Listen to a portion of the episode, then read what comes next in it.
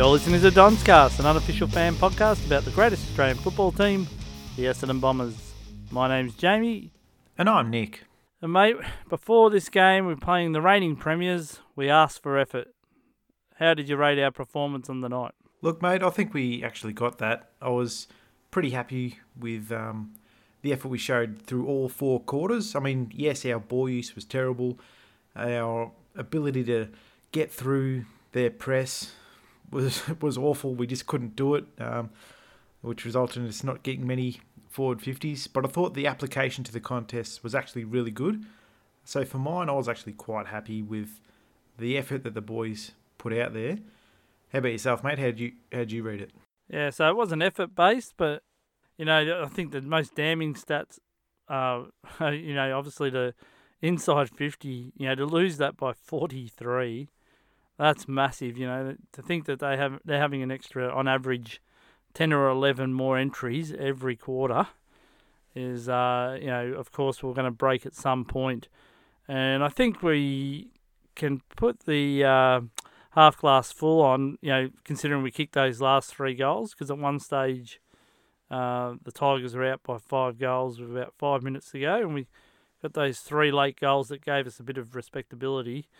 But I think every Essendon fan probably knows that, you know, they had our measure, and, you know, we'll talk about those ridiculous flops that the Tigers did, but regardless of those, uh, seemed to be a game Richmond always had in their uh, hands. Uh, although I would have loved to have seen what would have happened if the tipper goal had been allowed when we got that two goal break. It would have been interesting to see if we really um, gained momentum from that. Uh, but it's a thing we'll never know. Yeah, absolutely, mate. And you're right there. Like, you know, really watching the game, it felt like we should have been beaten by sort of five to ten goals, if I'm completely honest. Uh, and that's not knocking our uh, our effort around the ball again. Like I, I, was actually pretty happy with their effort and application to the contest, but we were just outclassed all over the ground. Uh, Richmond's ability to set up, get behind the ball, uh, get the extra number around the contest, so they could, um, you know, get the ball going their way, was uh, by far and away far better than ours. Um, so, and that inside 50 count, you know, like 24 is all we got for the whole game. So the fact we got as many scoring shots as we did um, is, uh, is is pretty good, really. Um, just disappointing we didn't get in there enough. Uh, and you know, obviously Richmond uh, was 66 in the end, which is a um, massive boost for them. Like I mean, they average around that sort of 46 um, kind of mark uh, per game. So we just let them get the ball too easily and, and score too frequently. We were lucky that they didn't um, make the most of their opportunities. And if you look at the efficiency inside 50 numbers, like we were 54.2% uh, from very limited opportunity. Uh, the Tigers, on the other hand, 37.9. So that just shows the pressure of our backs. They really stood up again today. It's the story of the season. Our backs have just done such a mountain of work and um, they really hampered uh, Richmond's ability to uh, make full use of their use um, inside 50. So good on them, but really it just shows our lack in structures around the ground, so particularly in the midfield and, and the wings, where Richmond were just able to sort of get the ball too freely. In terms of other um, statistics, uh, so they had more centre clearances than us, you know, 15 to our 9. On the other hand, though, we actually did quite well in the stoppages, so we had 21 to their 12, so uh, we sort of won that battle there. Um, contested possessions, they, they sort of killed us, uh, you know, 33 extra to them, so 96 to us, 129 to the Tigers. Uncontested, we had slightly more, um, but, uh, you know, apart from that, most other stats were fairly even, um, you know, across the match. Except the one thing that obviously stands out to everyone: tackles inside 50. We had zero for the game, uh, which is really disappointing. Uh, whereas Richmond had had 10. So uh, that was disappointing. But what what I did like is, you know, we did have like there was good effort across the ground. So in terms of the one percenters, we're recorded as having 42 to Richmond's 31. So we, we didn't lack application to the contest, which is good. However, it still remains that our game plan and ability to structure around the ground uh, is deficient. So that's something we really need to work on. But at least we were sort of happy with, um, you know, how the boys came out to play. Yeah, it's really baffling that we had zero um, forward 50 tackles because you think of players up there, you know, I'm thinking of AMT, Mozzie, who had a great debut. Um, you know, even Snelling can uh, be a tackler. I, I'm really surprised we weren't able to get one, but I think that says more about Richmond's setup. And they always seem to have a bit more space than we did when we when they had the ball. And the other thing I've found is it can kind of continued as the season's gone on. Our handball, our handball happy brand um, I think it's sometimes predictable, and we seem to be handballing to put ourselves under pressure. I know um, Blake Caracella has brought that into the to the to club, and uh, Worsfold said after the presser, um, which I found a bit strange. He compared us to uh, sides like West Coast, who won the flag in 2011. Uh, sorry, 2000 and um, he he was mentioning about how West Coast had started that, how um, Collingwood had started this, and Geelong back before 2006 had done that, and that's fine, John. But those clubs actually went on and won grand finals, and um, you know to put us in that echelon, we haven't really done anything to justify that. Um, and what have you done for the last three years before this new game plan's come in? um, have we just chopped and changed then? So, um, yeah, I found that a strange comment by him, but uh, I thought it was one of his better presses after the game. Uh, usually rolls out the old, I didn't see it, and when they asked him about the uh, uh Jake Stringer push on Grimes, uh, he was quite forthright on that and said, well, it must have been really extreme if they're going to overturn it. So, kind of put the pressure back onto the umpires and – you know, I was waiting for the old, oh, I didn't see that, but um, yeah, that never came. Yeah, like going back to the handball game, James, like there was a, a few bits of play where it actually looked really good, where we were able to sort of handball around uh, to get the ball out of that congestion, uh, to get it finally going our way. But as you say, like we're a bit sort of handball happy. Like there were instances, um, you know, in the forward line, those rare occasions where we had the footy where instead of you know just slamming it on the boot and having a shot at goal, we were sort of handballing over our heads almost directly to, to Richmond's players, which was um, disappointing. So I think for mine, it looks like we are learning that uh, brand of footy to use the handballs to get out of out of trouble, sort of thing. Uh, but I guess we're sort of overusing it and basically going back into trouble. Um, but it was promising to see where we were able to link up and use that bit of play um, to our advantage. It was good, so hopefully we'll continue to uh, develop on that. Uh, so uh, yeah, that was uh, sort of good to see. Uh, and in terms of the honesty around the club with um, you know, Worsfold, like I even watched the you know from the coach sort of video he, he put out, and I thought like again that was probably one of his best ones for the year, as he seemed to actually provide honest answers to um, you know how the the coaches were looking at at the game plan and, and everything like that, and how Richmond were able to get on top of us uh, throughout the the whole game. I thought it was um, a pretty good one. So to me, it looks like the club's actually taken on board. Uh, I mean, everyone was um, on them after last week's debacle against St Kilda, where we just got smashed from pillar to post.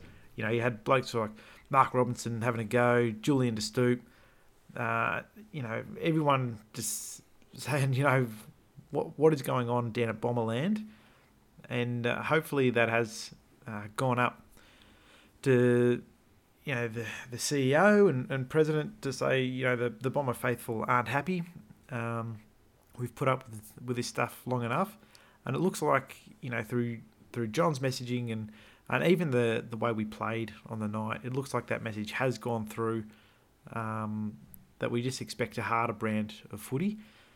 And um, yeah, I mean, like, who knows what's going on internally at the club. Like there's some some whispers um, that uh, you know the incoming president is starting to set some systems in place to really uh, strengthen our our brand and character um, around the club.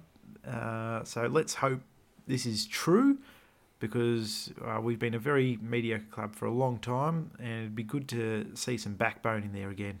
Definitely. All right, well, let's uh, go through the game, and we start in the first quarter, of course. And um, what grabbed your eye early?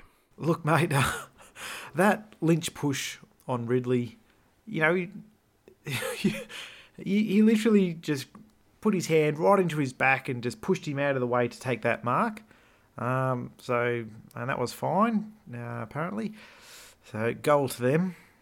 But then I guess we really saw um, you know, Francis not only was giving up size against Lynch, but I think, uh, you know, he's not used to playing that key defender role, and he lost contact with Lynch early. Um, and there was one bit of play where he lost contact and just sort of watched as Lynch took the mark.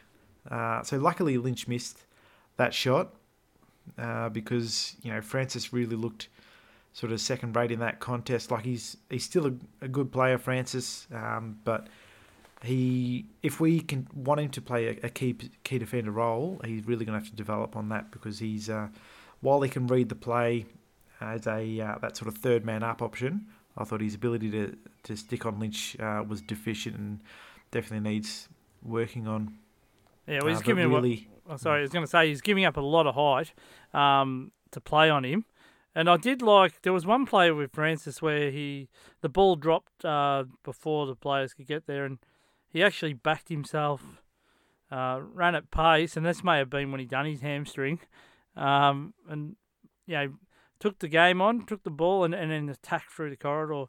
Um, I thought that was good by him, but uh, yeah, we didn't see much of him after that. Nah, and that's what we love about Francis. Like he, he does, he's a he's your actual um, old school you know, footy player. Like he's, he's never going to be an athlete, um, but he just reads the ball so well, reads the play so well, and that's what we love to see when he does back himself to actually go on those runs. And he's a, he's a pretty bloody good kick as well. So, um, yeah, that was a, a definitely a good play there. But really, the the Tigers had the woodenness uh, from very early on. But the one thing I liked about it is we didn't shy away from the contest. Um, you know, there was one play there where Markov was flying towards goal, like he'd taken a couple of bounces, but Ham sort of continued to chase him uh, and made him uh, sort of rush his kick a bit because that goal would have brought the house down. Uh, but by Ham sort of chasing and putting that perceived pressure on, that made him sort of rush his kick a bit. So I thought that was pretty good play. But um, look, then then there was that um, ridiculous uh, 50 paid on Bellchambers. I mean, you know, Bellchambers is watching the ball. Uh, he's got his eyes on that. Um, and as it's coming towards, uh, you know, the ground, not unbeknownst to him, the ball's gone sort of out of the field of play, and he sort of punched it uh, to make sure. But the like there was a 50 meter paid for you know time wasting ostensibly, but you know, when these guys are used to playing on, you know, the MCG or, you know, Eddie Etihad or whatever it is, and then you're playing at TIO Stadium, which is more of a sort of suburban footy ground, really, um, I'm not sure you can expect someone to know exactly where the, the paint is around the park and to even know that the ball had gone out of bounds in the first place. Yeah, I found that funny because um, Stevic was so keen to pay that 50 and at one point he had to be directed to the boundary umpire, and he said that was out, wasn't it? Like, you know, I'm thinking if you're going to call 50, you'd want to be sure it was out. And the fact that he even had to ask the boundary umpire, it was just like, you know, it was his moment moment to shine. Um, that's the way it looked anyway. But thankfully, the footy gods looked after us on that one and uh, brought up another miss. Yeah. Um, other good signs I saw in that quarter was um, Redman. He looked to be moving much better around the ground. Uh, and there was some great work by him where, you know, like he got sort of pushed under the ball by Riewoldt, who read it better, and uh, the ball sort of popped over the top. Riewoldt was going to run away with it, But Redman uh, sort of whipped around uh, and then smashed into Riewoldt to make him really earn that footy, uh, which I thought was was fantastic. And then you know after that, we finally got a good ball inside fifty uh, to Mozzie, and that was an absolute fingertipper of a mark. Um, you know he's got fantastic hands, a kid, and what a beautiful straight kick to get our first of the match. And yeah, it was it was just great to see Mozzie get on the scoreboard early because uh, we just know how much promise he's got. Yeah, the crowd loved it too, and uh, Mozzie did as well. But um, yeah, it was good to see him, you know, get those nerves out by kicking a an early goal, and he looks like he's going to be a player that's going to bring a lot of excitement to Bomber fans. Absolutely, and uh, I suppose later in that quarter, I just love that kick by Parish. Uh, on the half back line that went inside the corridor. It really opened the game up, and Shiel got it in the end, who burst forward, kicked it to Tipper, who took a courageous mark. Like he was going back with a flight of the ball, never took his eyes off it, which was just fantastic. And look, another bit of I liked about that play was you know he's he's gone back with a flight of the ball, taken the mark, uh, and then he got hit by Grimes, who was just basically blocking him right there. And I just loved how Stringer got into his face, and, and so did Pidge McGrath. And uh, I just loved it because it's about time we had some players that play for the jumper. Say, you know, you're not going to walk all over us. We're going to sort of stick up to you. So I thought that was a uh, a good bit of play there. And um, yeah, that sort of wrapped me up for the first quarter. Did you notice anything else, James? No, just uh, I was just thankful that the Tigers hadn't kicked straight because what was this quarter time score, mate? Just off memory, I think they'd kicked six or seven points. Is that right? Yeah, that's it. So, like, we only like they dominated, but they were only one goal five to our one goal one. So only the four point lead to them at quarter time. So I think they were very lucky in regards to that. Yeah, just it was kind of like a a precursor to how the game was going to go. The the ball spent so much time in the Richmond forward line. Um, you know, it was a rarity to see it up in the Don's way, and um, like I said, we got that Mozzie goal, which was yeah exciting just to see a the player on debut kick a goal, and he's got that infectious smile that um, was really you know lapped up by the fans and also the team, but um, apart from that, there wasn't much joy in that quarter. Nah, but as you say, like we finished it only the four points down, so um, yeah, lucky to be in that position. Uh, and then going into the second, um, again, like Redman really stepped up that quarter. Uh, so he was, you know, tackling really hard, laying plenty of hard bumps, and was just great to see. And he seemed to uh, really have his confidence back again, which was, uh, which was fantastic. Uh, and then later on, look, I've got to tell you, James, when Dylan Clarke got that free inside 50, I, I had zero confidence he was going to kick it. I was hoping he was going to pass it off. But look, he backed himself, kicked it, and we'd actually hit the front, um, which was pretty amazing after uh, you know Richmond dominating the whole game until then. Yeah, that was Clarke's first goal for the club too. So, yeah, and I was the same, mate. I, I didn't back him in, but it was great to see him steer it through. Mm, uh, not long after that, though, that's where we sort of lost Francis, and, and that was a, a massive shame to lose him to that hammy. Um, Worsfold indicated that it was just awareness that he had in the hammy, so it might not be as bad as we might think, uh, because I'd, I'd, certainly hate to lose him uh, for the remainder of the season. I think we need, like him, along with a lot of other young bombers, we just need to pump games into him into uh, to get a lot more experience. Um, but look, you know, guys stood up, you know, in, in Francis's absence. I thought Guelfi actually played, um, you know, not outstanding, but uh, sort of fairly solid down back. Like he, he laid a massive spoil uh, down back there, which was just fantastic to see. Uh, but then, mate, there was that uh, bit of play, and how bloody electric was it when Mozzie had that pick up and run uh, where he took a bounce and then steadied to, to kick a great goal. It was just a fantastic bit of play. Oh, I was fist pumping in, the lounge room, that one. It was uh, brilliant. And, yeah, he, he's just got that turn of pace that just, you know, he tore off from the pack and just ran through. And then I was a little bit worried as he was uh, starting for a kick. He seemed to be going wider to the boundary, but because he's a left footer, uh, he steered it through be- beautifully, and um, it was a really great moment. Yeah, and uh, yeah, looking forward to many more of those in the future. Uh, but then not long after, that's where there was that bit of controversy where, uh, like Ham kicked it beautifully inside 50. Uh, it fell to Tipper, who kicked it through, but that was not allowed as they they paid a really weak push in the back by a stringer. That's where Buddy Grimes uh, dove and you know probably won gold medal for his performance there. It was just absolute pox and uh, yeah, definitely the the umpires have have no sort of aptitude when it comes to reading the crowd and everything because they were on their feet. Everyone was loving it, and certainly for for something like that to be ripped away because of what was a really poxy free kick uh, was bloody disappointing, and that's where we, unfortunately, it turned into a um, you know, a, you know, really a, a three goal sort of turnaround where not only were we not paid that one, uh, but then we coughed up a couple of late goals to Richmond to end the half. Yeah, that was um, unbelievable that that was overturned. Um, you know, Grimes, you know, totally dove. Uh, you know, you can see that very easily. Um, and Grimes has got history on this. You know, it was only last year in the finals he was fined for doing something similar. So this again shows the AFL's uh, or the umpires' knowledge. Isn't that great? Because serial offenders like this, uh, I think it's he's already had two instances where he's died in the past. Um, you know, I just think it's it was really poor because we had a chance to go out by 11 points, I think, at the time, and yeah, and uh, yeah, as you said, it went up the other end, and a couple of goals to Richmond, and we found ourselves, you know, really battling to stay in the half. Yeah, well, I mean, fortunately, we had played uh, fairly well in that quarter.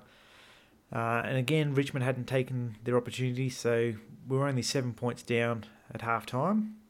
Uh, and then going into the third, uh, it just really turned into a um, sort of ludicrous uh, game where you just saw how much Richmond got looked after.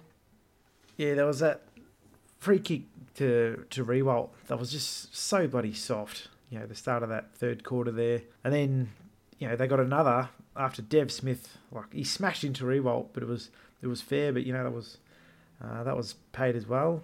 But fortunately, our boys kept kept going strong, and I loved how McGrath just sort of willed his way forward. So there was a bit of play, sort of on the wing there, where he got the ball, ran inside, um, and took a bounce or two to uh, then kick it to Stewart.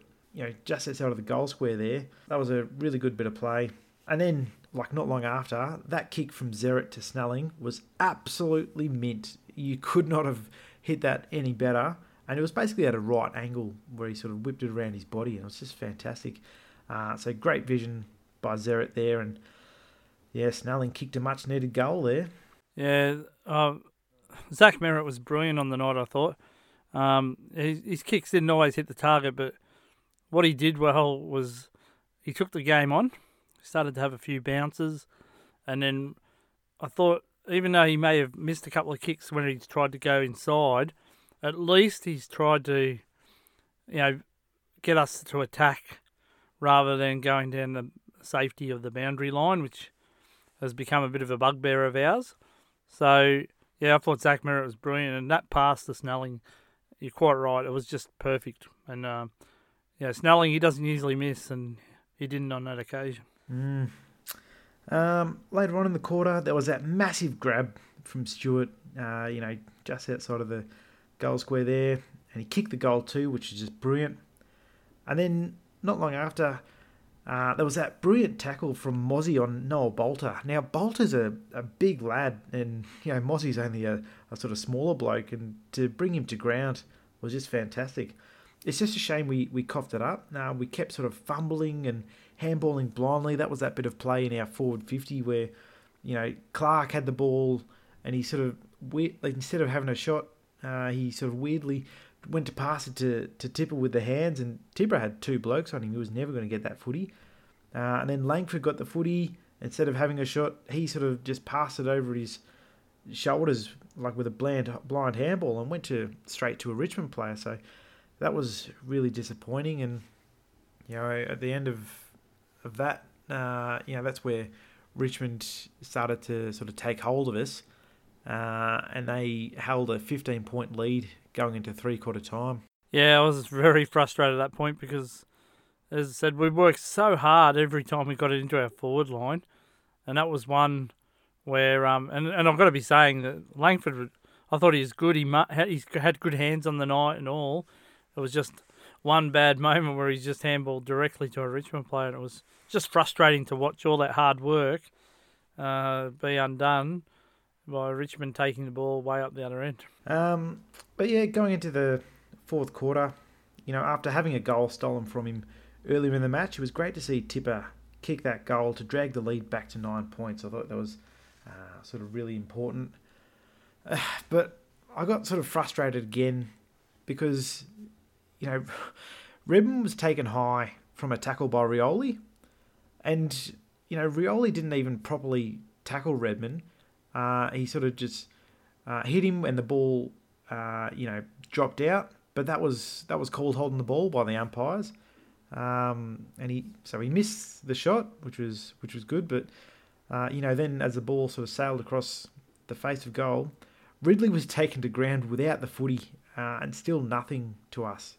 So that was frustrating. But you know, Jordan Ridley was absolutely outstanding that quarter. There were so many second and third efforts from him, and then there was that great, great kick forward, uh, and then another great punch right in front of Martin's face. He was just everywhere. He'd been, you know, intercept marking all night. He's just an absolute jet, and it was just a shame because, like, while um, look, don't get me wrong, Richmond dominated the whole night. They deserved to win that match. They were simply simply um, too classy for us all over the ground and through all four quarters of the match. However, the umpiring decisions that allowed them to sort of break away from us when we were pretty close, like that nine points uh, I sort of mentioned before. And then there was that 50 metres paid on Tom Bellchambers.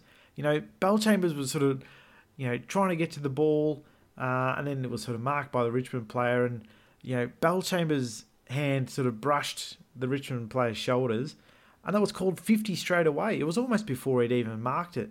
It didn't affect him whatsoever. And, you know, you look at a bloke like Tom Bellchambers, he's not the ad- most agile bloke in the world. If he's running, it's going to take him a long bit of runway before he can stop. Um, but somehow he was supposed to, you know, not try to punch the footy. Um, and that's again another one from Stevic where he's just decided to, you know, pick Bellchambers as his bunny and pay another 50 on him. And, you know, for them to. Uh, it was Vlastuin, that's right. Um, yeah, so Vlastuin uh, had a shot at goal and kicked it.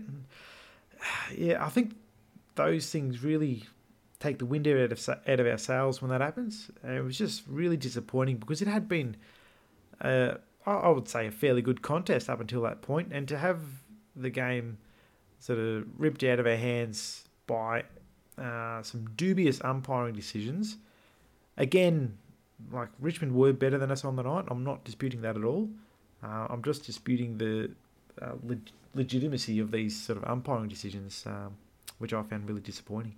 Yeah, that's right. And yeah, Vlastuin really put a bit of mayo on that, and you know, whipping his head back like it you know, he's about to be decapitated. But um, you know, unfortunately, uh, the umpire fell for it, and Stevic he loves to give it to the Bombers, it seems, and he, he certainly did that again. And uh, you know, was good enough to kick the goal, but um, you know, they just seem to get goals uh, whenever we were making a play on them, like in terms of, you know, we talked about that tipper one that was taken off him, and then that period of play where the game was only nine points that they'd always get that iffy free kick that would result in a goal, and that's frustrating as a supporter to watch.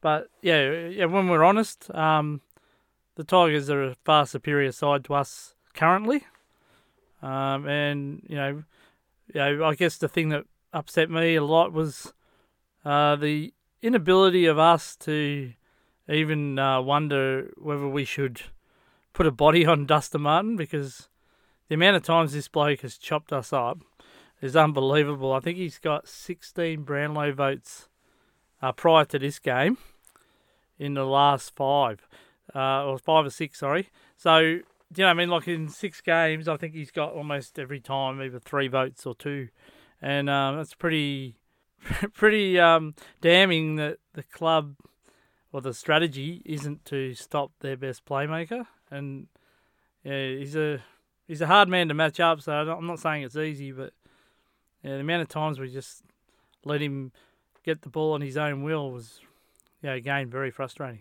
Yeah, absolutely. And we were sort of chatting before, Jamie, and you sort of said, look, our our midfield and our team really, uh, to be honest, isn't good enough to let these guys have their own way of the footy and not put a man on him. Um, you know, we're not good enough to go head to head with these guys. Uh, if we're sort of quite honest, like they're, they're sort of, we've got a decent uh, midfield as a unit, but one on one against beasts like you know Martin and that kind of thing, we really should be putting a body on them to stifle their influence. Uh, so it's sort of disappointing we haven't done that. Uh, but yeah, look, uh, we'll um, we'll see how we go in the future. But um, yeah, look. Um, at the end of the end of the game, lost by the two goals, as you say, James. We got those those three goals at the end there to put a bit of respectability on the board. Um, like Tipper got another nice goal at the end there, uh, which was good to see. Uh, but um, yeah, really. Um, actually, one more thing I want to sort of um, note on, like in regards to Dustin Martin, he, he's such a powerful player.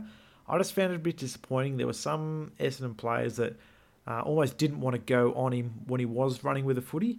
Uh, there was a moment in particular where Marty Gleeson was, I suppose, just keeping Dustin Martin um, against the boundary, like he was sort of running with him, but not pressuring him going those couple of metres uh, forward to actually uh, sort of pressure him or tackle him off the footy. So Dustin Martin just sort of took it another few metres before kicking, and I found that a bit disappointing because I, I sort of don't understand why you wouldn't at least try to uh, to tackle him if he's uh, you know if he does have the footy. Uh, so standing off, it just seemed like we were playing a bit sort of wary of him. But um, yeah, at the end, like any more uh, sort of you had to note on that game, James? Oh, just um, you know, it was good to see Jake Stringer back out there. Like obviously he was underdone, and you know probably playing up in Darwin in your first game back probably isn't ideal.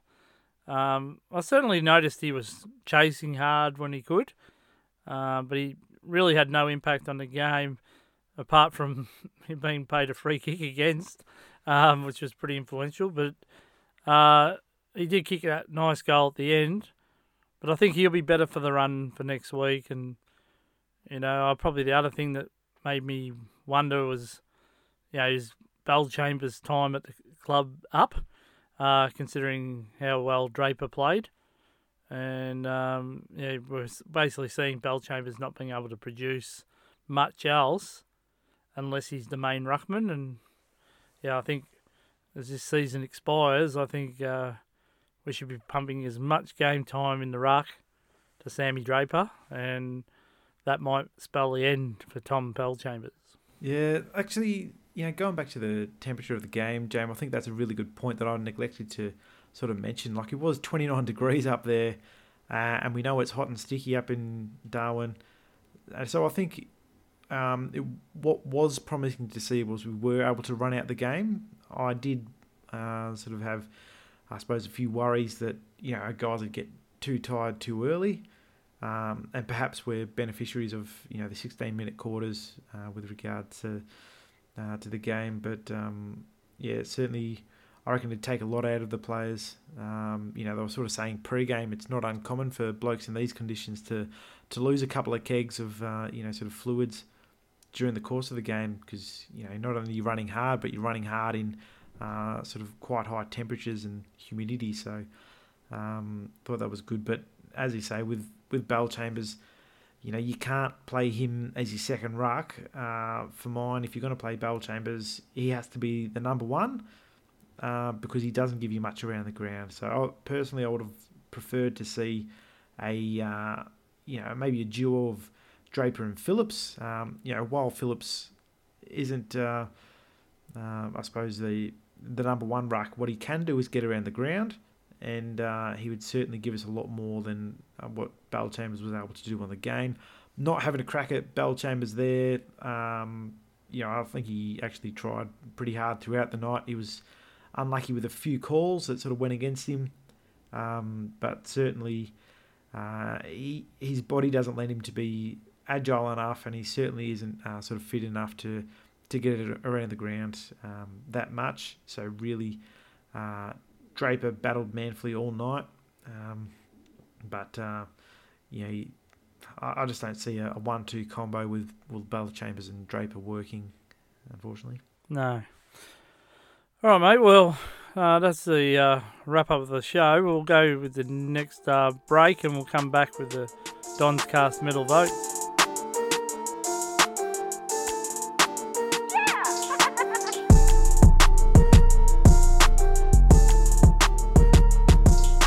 Listening to the Don's Cast, and as we uh, come back with our Don's Cast middle votes, uh, mate, we always start with you. Who were your votes? Yeah, mate. Um, so for the one vote, I had to go with Irving Mosquito. Uh, I mean, while he didn't have huge numbers, uh, I thought his two goals were uh, were sensational and really gave us a bit of zip around the the ball, a bit of energy around the club, which was uh, fantastic. Uh, had the eight disposals in the end, uh, five of those kicks and three handballs. Laid a couple of tackles, but I definitely saw throughout the game he like there were a few moments where like there was one on the wing there where he tackled one bloke and then affected the contest of the next one and then got up and tried to tackle another. I thought that was just great to see that he just wants to play footy. Um, I think he still is a bit underdone in terms of fitness, but um, you know with no VFL and with the scratchies being a sort of limited version of, of footy, I think it's really important we uh, persist with Irving and uh, you know get him as much, much game time as we can. Uh, he actually got a clearance as well, the young bloke, and had uh, 174 metres gained. So I thought, you know, for a young bloke coming into the side for his first game, that was uh, really good, and I thought, nah, deserved a vote for his efforts. Um, for the two votes, I've gone Devon Smith. Uh, look, you know, while he might not have been as uh, sort of influential and didn't have the huge tackle numbers we've sort of named from him in the past, I thought he presented plenty of options uh, for us, and certainly along the wing there, uh, you know, he always uh, got there to provide that extra number around the footy.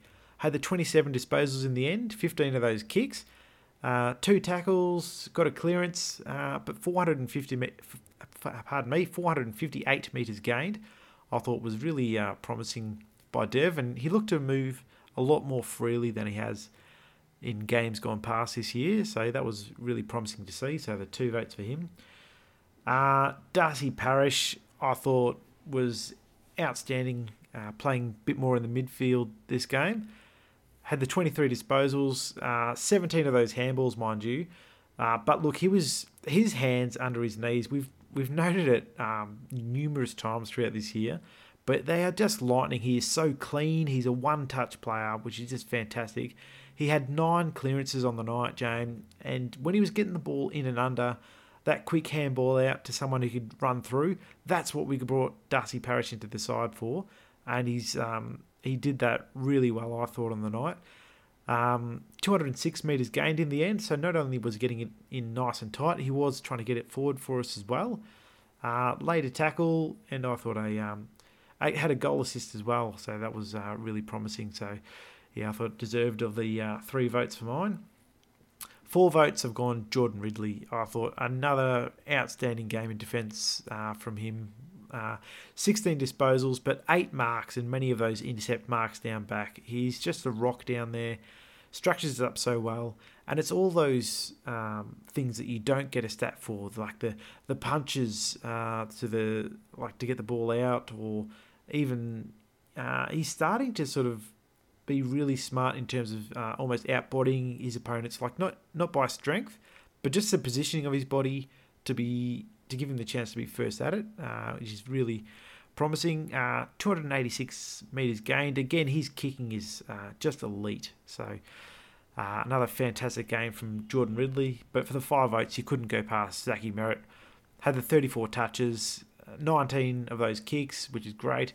Had eight marks himself, which is fantastic to see. Three tackles, five clearances, two goal assists. and 517 metres gained. Uh, just an absolutely outstanding game. Kicked a goal himself. Uh, so, uh, fantastic game from, from Zach Merrett. How about yourself, mate? Who do you have? Yeah, I went uh, one vote to Sam Draper. I thought he was really good in the ruck. Um, you know, I thought he beat Soldo and uh, he was important. He took a number of key marks and positioned himself around that centre half back spot and prevented a lot of uh, the Richmond entries. So, yeah, I thought he played very well. I gave two votes to Darcy Parish. Um, like as mentioned, so good below his knees, the way that he can pick up the ball. There was an instance I remember where the ball was handballed to him, um, and yeah, it was basically at his feet. And instead of the play being interrupted, he just calmly picked it up and got it forward to us. And I think it resulted in a goal. And yeah, it was just really important for him to hold, you know, to get to collect that ball. And it was no easy task. So that was good. I gave three votes to uh, Andy McGrath. I thought he was really, you know, he's been trying so hard and you know, I like when he gets open, he's starting to back himself. He's starting to take a bit of a run. But it's more his defensive actions. I think, you know, there's a lot of stuff he does off the ball that might not be that evident uh, to the fan who's just watching, you know, the kicks and marks. But just watching his positioning, I think he is uh, becoming a real, uh, learning his craft in that centre square area. And um, he's going to be a, a really good midfielder for us. Uh, the four votes I gave to Jordan Ridley. His intercept marking was great. Uh, he's a great reader of the play, and um, yeah, he's been such an important player, and uh, one that you know I think we're going to get a lot of joy out of watching as well. Um, you know, he's he's lean in terms of his body size, but just so smart, both with the ball and also um, positioning himself. Uh, and but the five votes, I think it was pretty clear. Zach Merrett was brilliant on the night. Uh, won a lot of the footy. As they set up some goals, he um, kicked that last quarter goal. Um, shouldn't be really forgotten because it was a really classy finish. And uh, they mentioned in the commentary, and I, and I agree. I think we've only got three goals out of McGrath, um, and Merrett for the season. And that's one area that the Bombers are going to have to improve on, um, getting goals out of our midfield. But um, yeah, I thought that was a really classy goal he kicked, and as I said, 34 position, 34 possession, sorry, um, and 500 plus meters gain. Uh, yeah, he had a good game, and I gave him the five. Uh, what about you, mate? Uh, can you give us the update of the totals? Absolutely, mate. So if I go for our totals. So we've got one vote each to Cutler and Mosquito, two to McKernan, three each to Townsend, Stewart, Laverde, Bellchambers, and Hooker, five to Phillips, six to Zaharakis, seven to Draper and Hurley, nine to Stringer, 13 each to Smith and Langford, 14 to Parish, 37 to Dylan Shiel, 53 each to Merrett and Saad, 58 to McGrath, and Jordan Ridley out in front with 66 votes for the Don's Cast medal. Mm, he's doing very well, isn't he, Jordan? Uh, and uh, Zach Merrett's really found some form, hasn't he? He's, uh, you know, the last four games in particular, he's really starting to you know, gather those possessions and start to using the ball a lot better than he was earlier in the season. So, um, yeah, Zach Merrett's showing his class. All right, mate. Well, why don't we have a break and we'll come back with By the Numbers.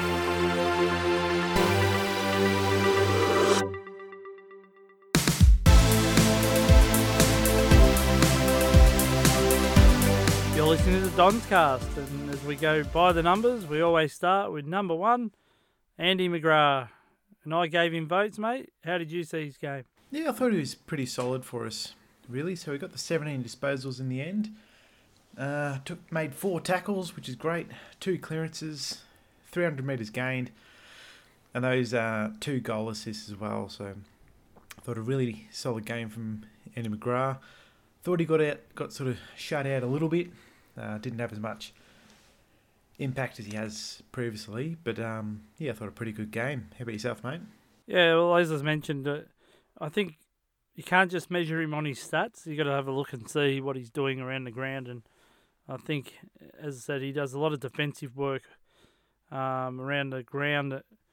Um, you start to see on the camera if you look for it, and uh, I think yeah, that's what is uh, makes him such a valuable player to us is the way that he um, does keep a mindful eye on his opponent. And uh, yeah, he had a pretty good game, I thought, on the night.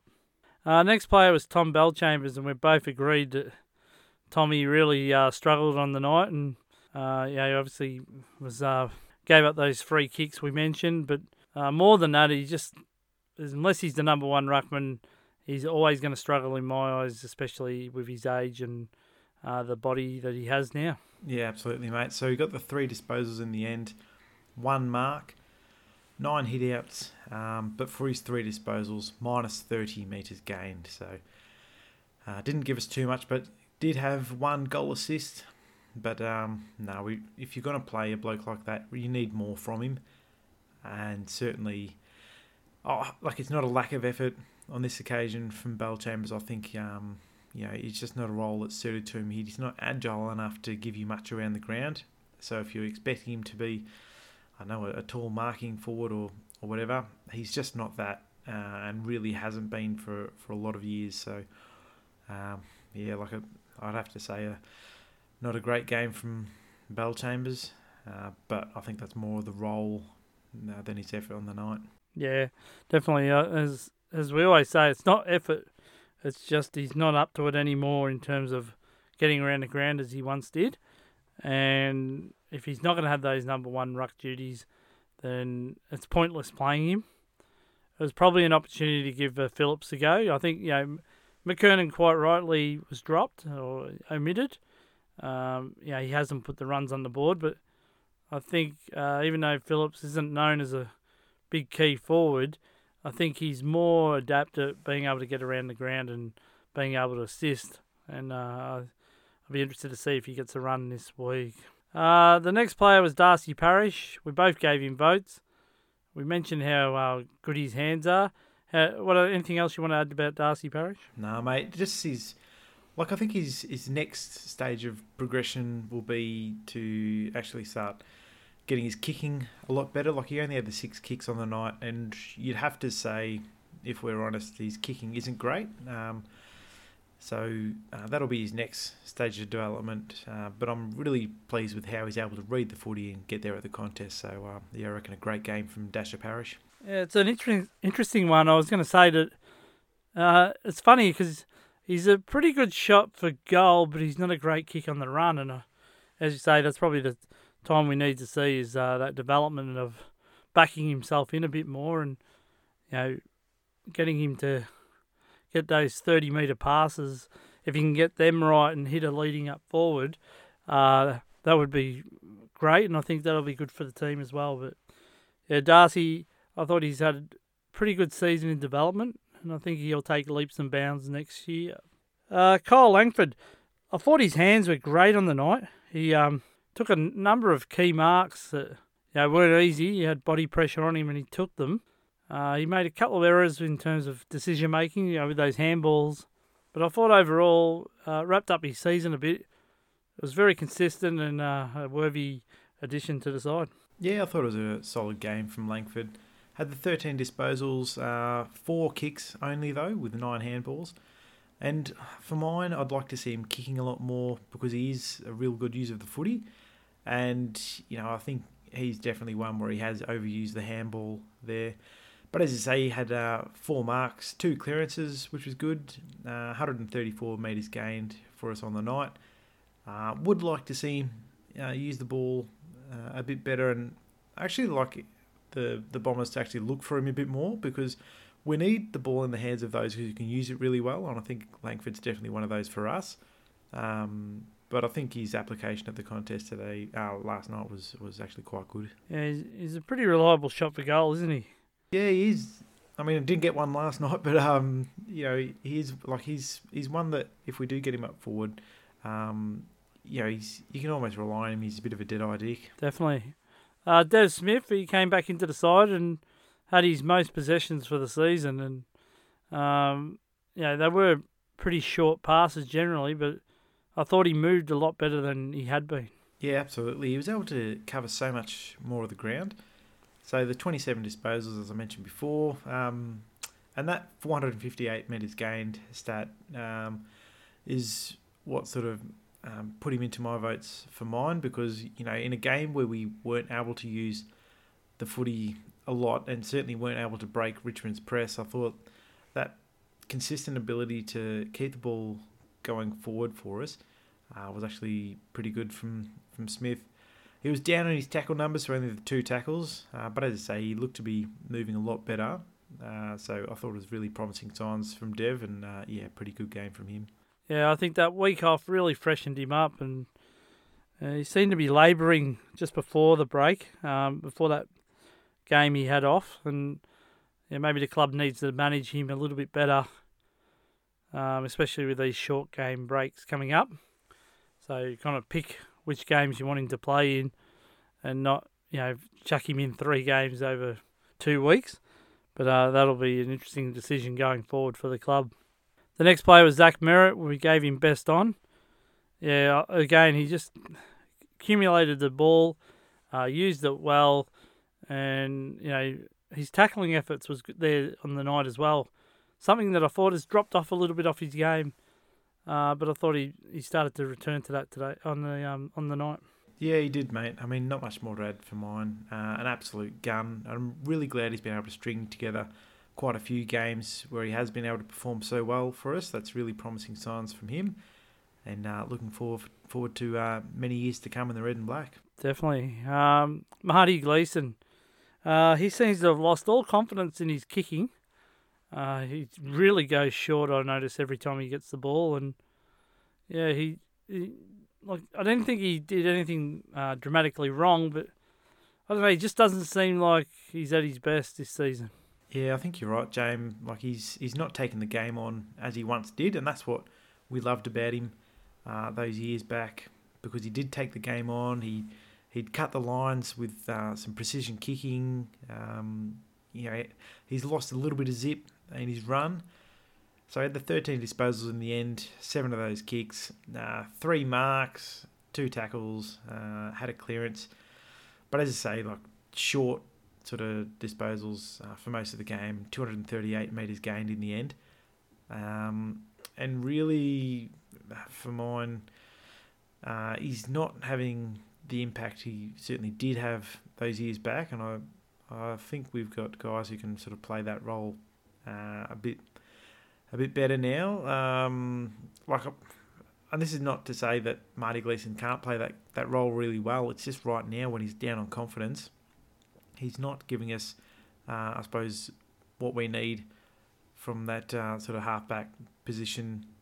And uh, you know, I think he his position in the side might be up for grabs. And um, yeah, so we'll see how Marty goes throughout the season. But I thought he was um, a very average game from him last night. How about yourself, mate?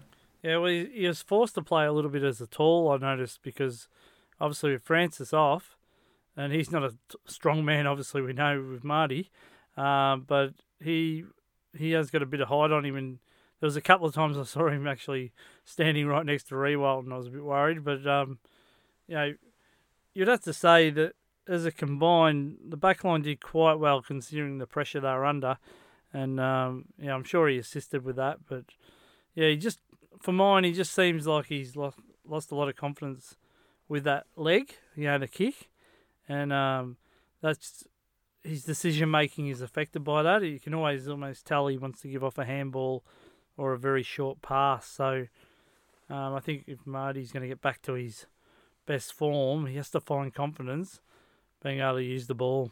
Uh, Dylan Shiel, uh, I didn't think it was a terrible game by Dill, but um, it just was a game that he wasn't able to get the full capacity.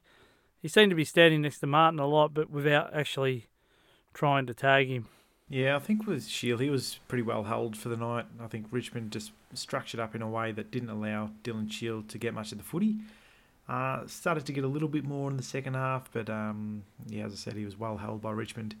Had the 17 disposals in the end, 11 kicks, four marks, which is good. Uh, laid a tackle and had a couple of clearances. Uh, 450 metres gained, so he's uh, you know at least tried to get the ball forward for us, but um, yeah, really didn't have much impact. But um, yeah, certainly not a, a poor performance from from Dylan. I thought I thought he was uh, you know solid, but uh, yeah, Richmond just just played all over him.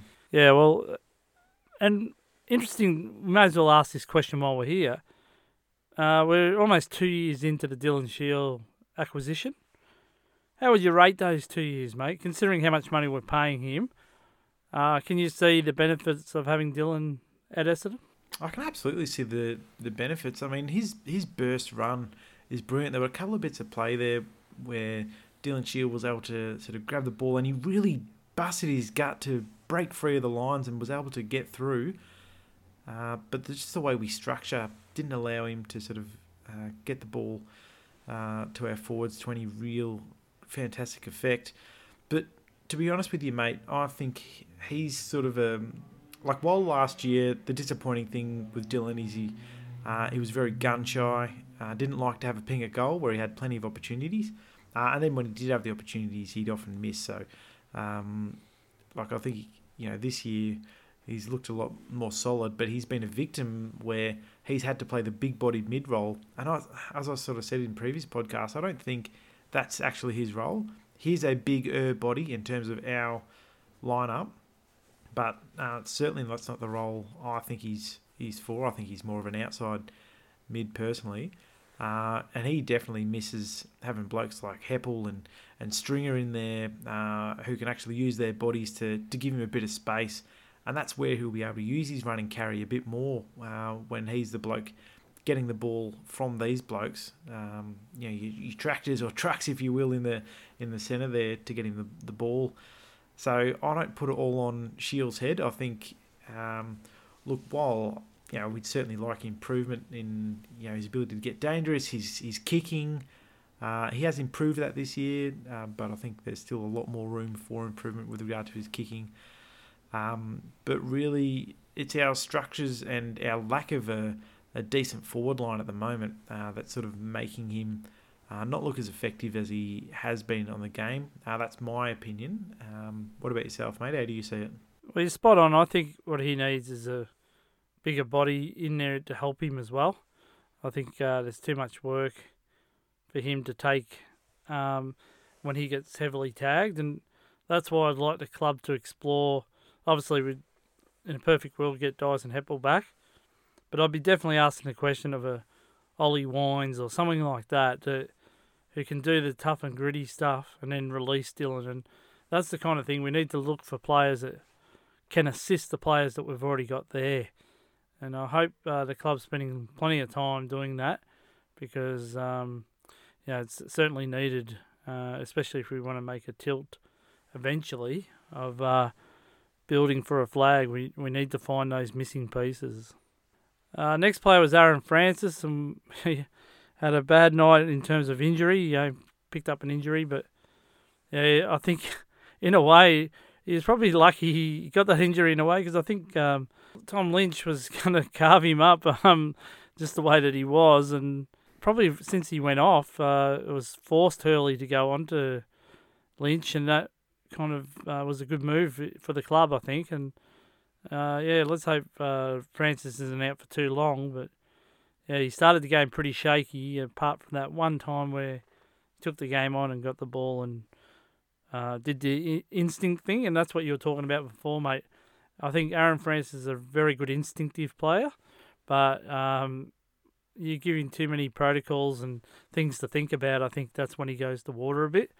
Um, he seems to get confused and have brain fades. But um, yeah, I think if uh, the club lets him play more instinctively, uh, we'll see the best out of Aaron. Yeah, absolutely. So yeah, disappointing he got that injury. Did look shaky early, but I mean, in saying that, he's um, had sort of some big roles earlier on this year uh, where he sort of looked shaky early and then sort of come good. Um, so yeah, it was just disappointing he got that injury. Let's hope he's not out for too long. Um, but yeah, not much more you can say about a bloke who uh, got injured early. No, then we had, uh, of course, Ridley, who was fantastic on the night. Um, did a lot right, and you know those intercept marks that we're starting to become accustomed to. Uh, he's great kicking, and yeah, he's just a great asset for the club. Yeah, he is, mate. Uh, interestingly, he played 100% of game time, uh, so didn't didn't take a rest all game. So let's hope he freshens up for the next game against the Hawks because we'll certainly need him. But um, another fantastic game from Ridley. Yeah, and uh, there was a rumor going around that he he might pull out of the side. So thankfully that wasn't true. And uh, as you said, he played 100% of the game time. So with the Francis injury, it forced him to play the whole match, and obviously says a lot about his conditioning. Uh, the next player was uh, James Stewart, and yeah, he was largely unseen um, due to the ball not being able to get into our forward line, but he had a good third quarter where he kicked a couple of goals and took that big mark. Yeah, absolutely, and again, he's he's another victim of uh, like our sort of poor structures and ability to get the ball forward to him. So uh, had the nine disposals in the end, five kicks, uh, four marks, which is great to see. Had uh, had the two goals, as you say, and uh, yeah, like I actually quite like his energy around the uh, sort of ball there. And towards the second half, he even got uh, he sort of ran up the ground a bit and tried to affect a few contests. Um, you know, used that big frame of his, but he was just being manhandled the the whole time. But um, good signs from Jimmy Stewart, and let's hope he continues to build uh, for the remainder of the season, and um, yeah, sort of cement a sort of spot in the side going into 2021. Yeah, definitely. Um, Michael Hurley, uh, I thought he was pretty good on the night. He might not have got the pos- possession rate that he usually gets, but uh, we can't underestimate. He did a good job on Lynch when he was forced to go to him. Absolutely he uh, he was obviously given up a bit of size on, on Lynch as well, but he's actually uh, still pretty bloody strong hurls and uh, 14 disposals, 12 of those kicks, and he got 348 metres gained for us. So got the ball out of the back line there. Had a clearance himself, uh, had the four marks, so a couple of those intercept marks. Um, played 90% of game time, so let's hope he, he has a um, sort of good rest because uh, he'll definitely have earned it. Uh, so a really solid game from Hurley, and he just structures it up so well. Particularly losing Francis early, as you say, he was forced to go on Lynch, and did that job uh, really well. Um, so yeah, another great game from him.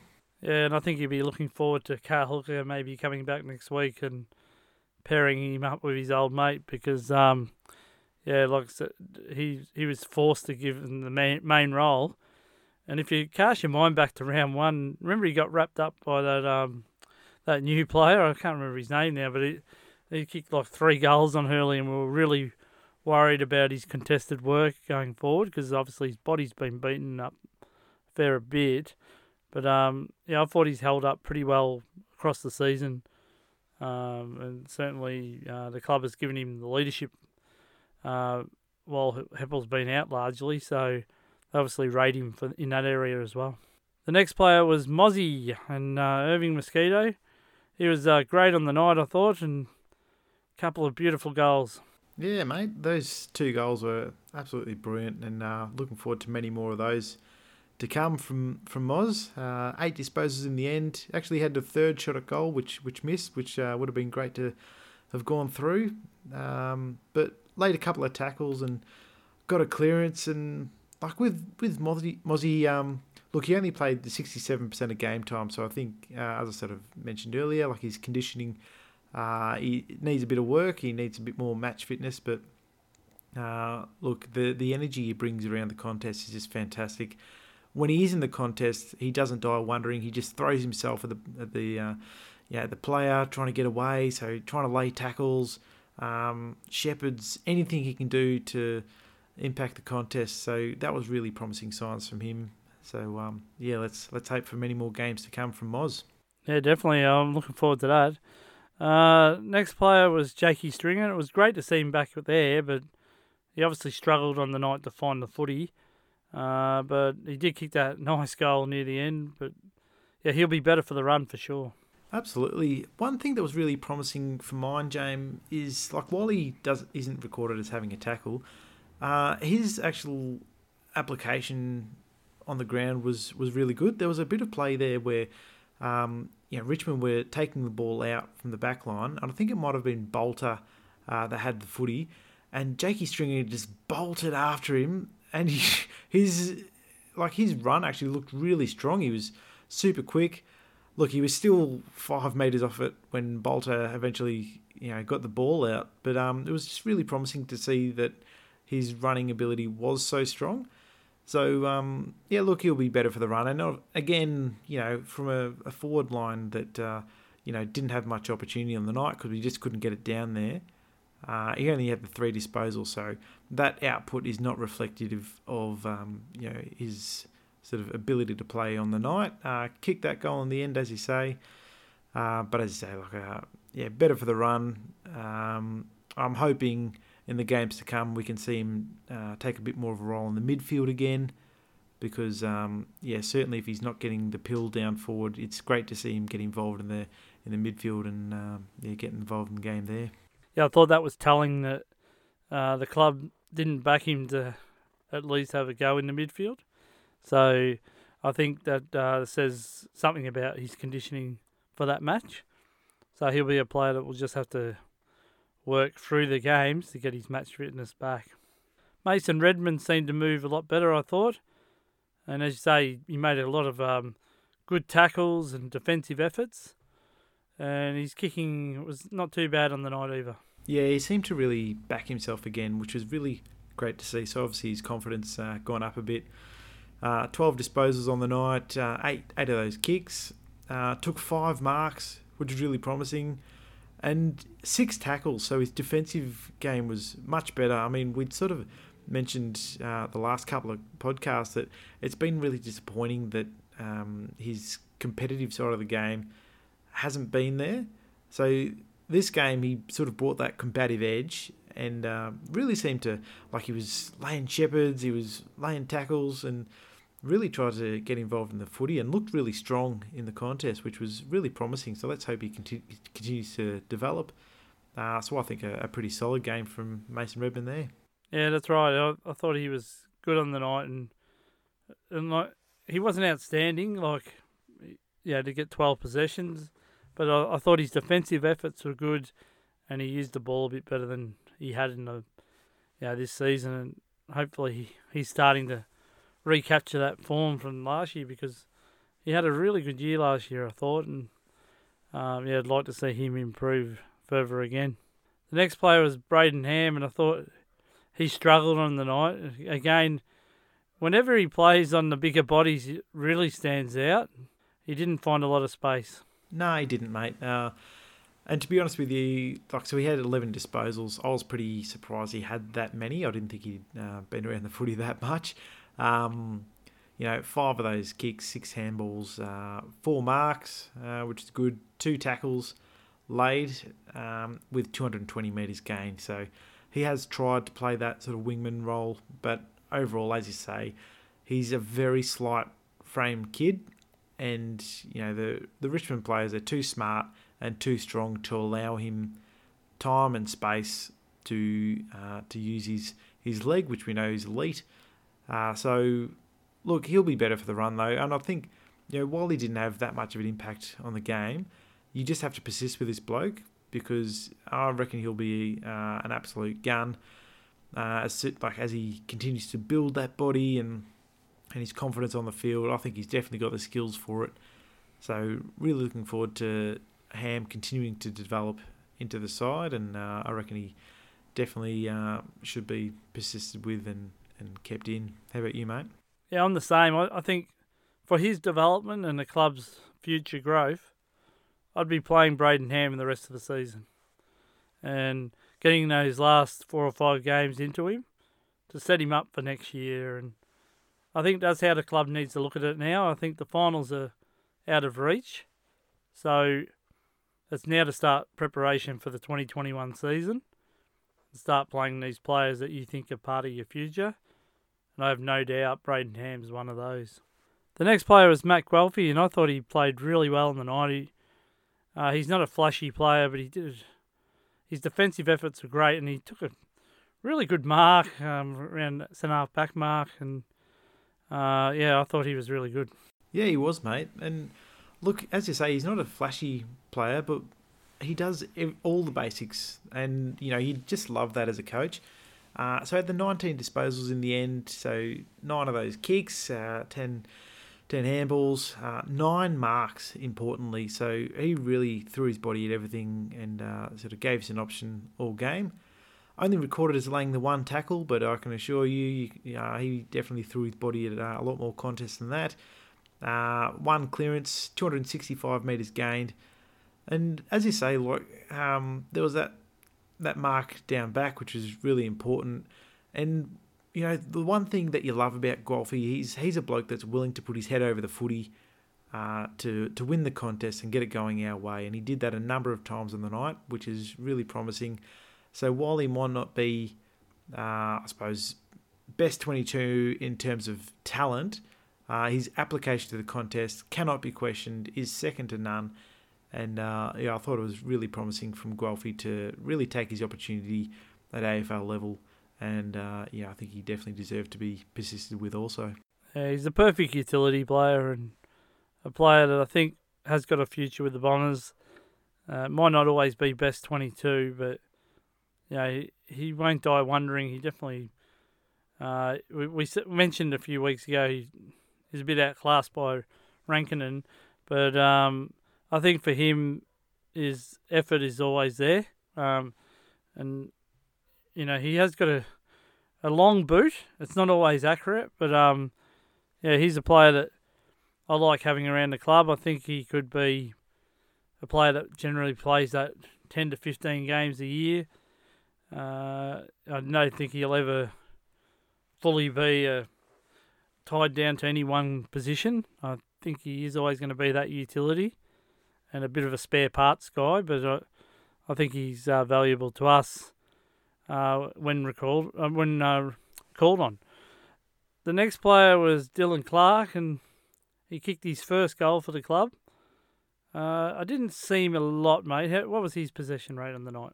Yeah, so he had the 13 disposals, but uh, you know, 10 of those were handballs, so I was in in tight in the contest, so not a lot of impact on the game had the three marks, one tackle. Unfortunately, like you'd like to see a lot more from from a bloke who doesn't have a lot of the pill.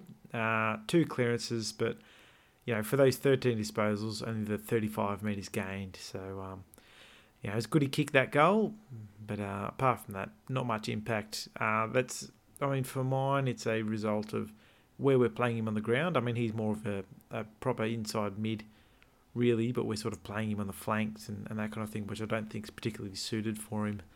Uh, but you couldn't say he played anything better than a sort of very average game for mine. Yeah, he's just, yeah, those little handballs, you know, when you get talk about 13 possessions and 10 of them are handballs, the way we play, our little handballs are like a metre or two apart, and they happen in quick succession. So, uh, even though they've had 13 odd possessions, you don't notice them throughout the game, and he's always going to be a little bit of a liability with his kicking. Um, so I think the club instruct him to handball a lot. Uh, but sometimes the handball's not there and you've just got to get it forward yourself. So that'll be part of his development now is you know, how does he best use his nous of winning the ball and then how does he use it getting it to either himself using the footy or a ball carrier. And um, I'm surprised he just keeps playing these uh, flanks. i would love to see him get assigned to one player again, like he did last year, because that was the making of Dylan uh, Clarke. So, yeah, I'm not sure why the club are resisting that. Um, as I said, uh, uh, Dusty Martin has chopped us up for a long time. I just don't see why we wouldn't have tried something different and maybe put Clarke on him. Like obviously Dusty's quicker than Dylan, and he might leave him behind. But at least in a contest, you know Dylan Clarke's going to stick to hand and um, do his best. But yeah, I just think he's a player that is going to have some limitations, but he's with us next year. We know that he signed that two years deal last year.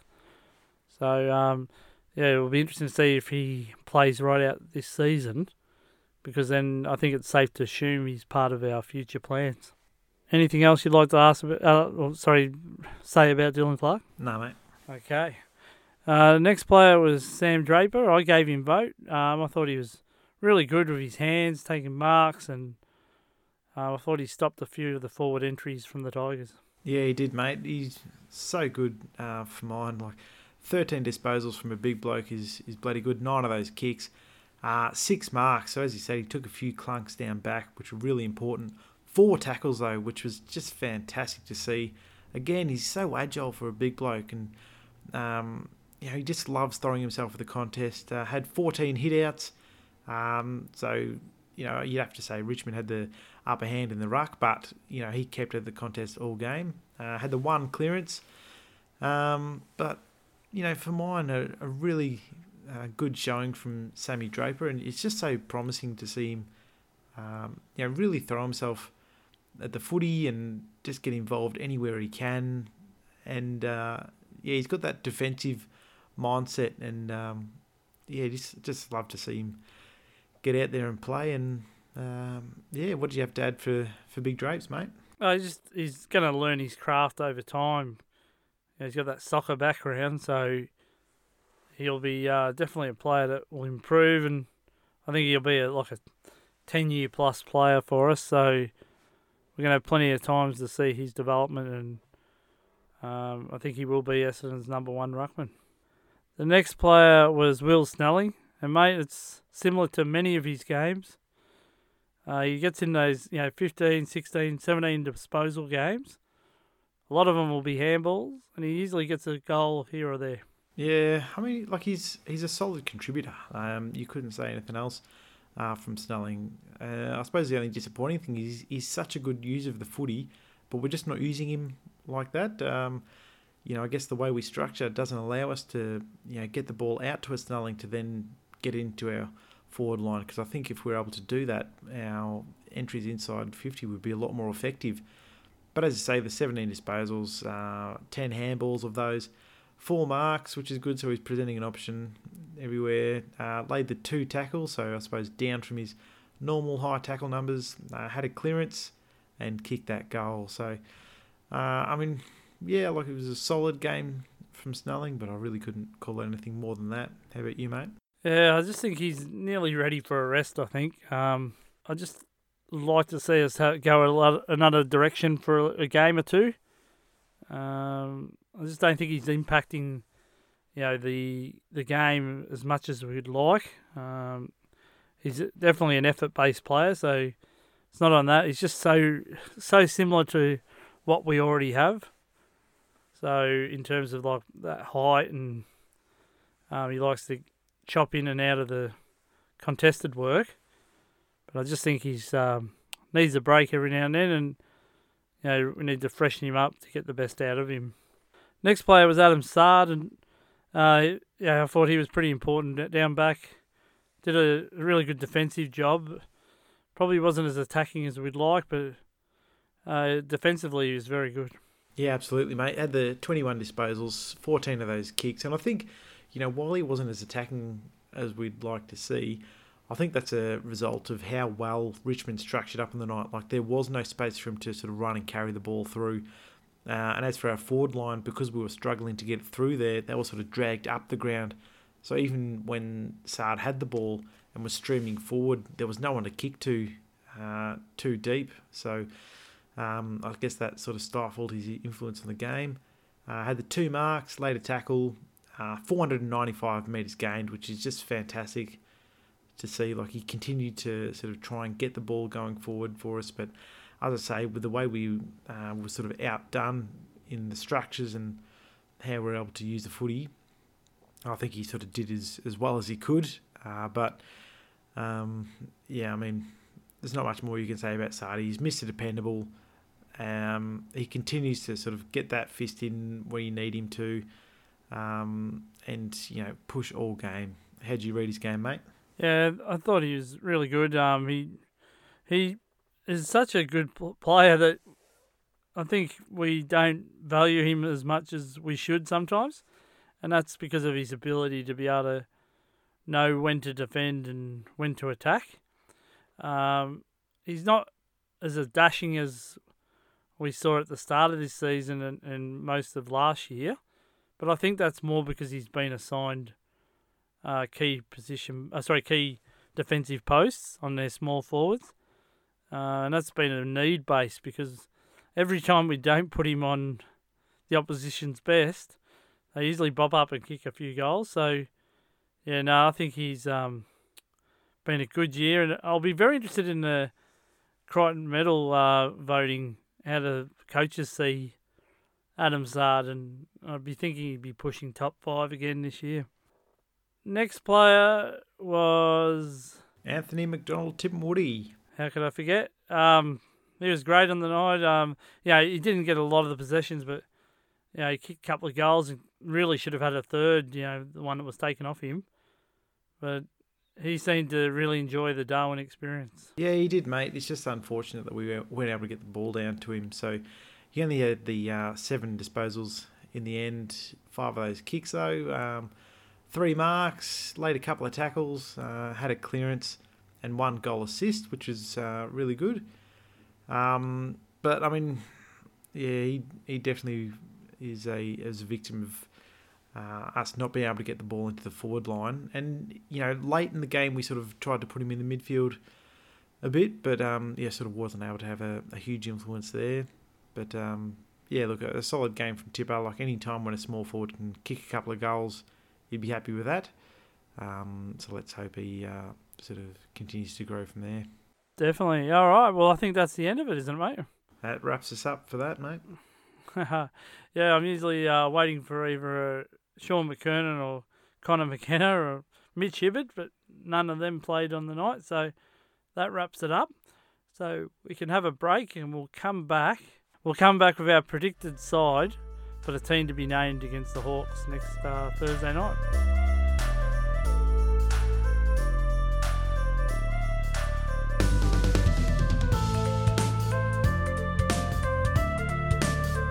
You're listening to Don's Cast, and as we wrap up the show, we always finish uh, with a bit of a match prediction in terms of who's going to be named uh, for the team to play against uh, Hawks on Wednesday night. It'll be named, but we play on Thursday, so our next show will be on Wednesday night. So, mate, who have you got coming in and out? Yeah, well, a couple of outs, I suppose, are the easy, easier ones to pick. Uh, I think Francis will come out, obviously, with that hamstring. Uh, Bellchambers, I see coming out again. Like he, he was very down on the night. You couldn't say he was able to impact the game to any great extent, and that um, the two rucks like Bellchambers Draper combo just doesn't work. Uh, so I see those two coming out, but also I think Gleeson uh, might come out again. That sort of um, that lack of confidence he's got in his game and our sort of depth down back. I think he'll um, come out of the side coming in, a couple of big ins um, for mine. So, I mean, hopefully there's, uh, these blokes come in, but I see Cale Hooker coming back, which, as you mentioned earlier, mate, um, Hurley will be a big, big fan of that uh, if he can get in. Uh, and we may even see the return of Joe Daniher. Um, will be great to see him up and about, and I think he would be able to uh, assist in the in the ruck with uh, you know, with Draper a lot more effectively than we might with with Bellchambers. Uh, failing Daniher coming up, you know, I think a uh, sort of um, oh shit, what's his name? Uh, Phillips. Yeah, I think Phillips would um would come into the side if Daniher is not able to get up. Uh, but for Gleeson uh, coming out, I think you know, Connor McKenna, if he's uh, if he's back and fit, uh, will will come back into the side. Um, I'm really hoping the Connor McKenna as a forward experiment has been scrapped because it certainly wasn't working for us uh, when he was down there. Um, did you have any more changes you would have made, mate? Uh, maybe if Joey's not right, maybe give McKernan one more shot. I'm not sure. Or, as you say, go with Phillips. I think we need to try something different there. Um, the only thing with Phillips, I just don't see him as a a forward that can be as damaging as McKernan, but McKernan just simply hasn't shown much this year, and you know you can't keep rolling him out and expecting that to change. So maybe err on giving Phillips a bit of a go. I thought Begley was a little bit uh, unfortunate to be dropped straight after coming back into the side, so he might be looked at, um, you know, to provide something because um, he, he did make an error down there in the back line against the Saints, but I thought his effort overall was pretty good. Uh, so we need to assess whether he's part of our future. So I wouldn't mind seeing him get a run again.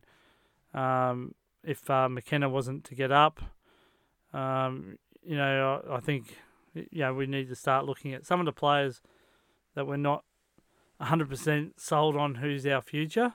And obviously the club won't publicise that, but internally they would know. And yeah, we need to make some tough calls as the season ends. And best uh, way to make those decisions is by having informed information. And I think that uh, yeah, they should test some of these boys they're maybe not, you know, hundred percent sure on. Yeah, I'd agree with that, James. Uh, you know, for for too long with Essendon, we've sort of kept blokes around, whether it's we do the old um, drop them to the rookie list, then back to the senior list sort of trick. Um, so yeah, I think you're right. If we're really to go forward as a club, we need to find out who's up to it, who isn't, and the only way to really do that is to test them at AFL level and in the position. I mean, for mine, like a bloke like Dylan Clarke, for example, um, you can't, you know, play him on the flanks um, and expect him to know that role inside and out, where he's been sort of developed as a inside mid uh, through the VFL up until this year. So uh, if we can play these blokes in their roles and actually find out what their roles are. I mean, you look at guys like Kobe Mutch. Uh, he's a good runner, but what's the role he plays? Uh, what's his point of difference, really? So I think there'll be a few decisions to make uh, on some players going into next year. Um, and as you say, uh, only way you're going to find out about them is you play them. Um, and you know, given that finals are out of reach for us this year, uh, now's the time. Yeah, that's right. And uh, you know, it would be so exciting if Joey did get named next week and actually played. You know, there was some reports last week that basically said he didn't want to play for the club. But um, John Worsfold said after the presser, or during the presser, he said Daniher definitely wants to play. So um, if you take John on his word, um, maybe he was just being cautious going up to Darwin and, you know, maybe to have set him for this Hawks game and it'd be great to watch him. All right, well, that will wrap up the show, mate. Um, you know, we've got a few days until Wednesday when the side will be named. Uh, could be an exciting week if we hear Joey's definitely playing and Cale Hooker's back. But until then, go Bombers. Go Dons.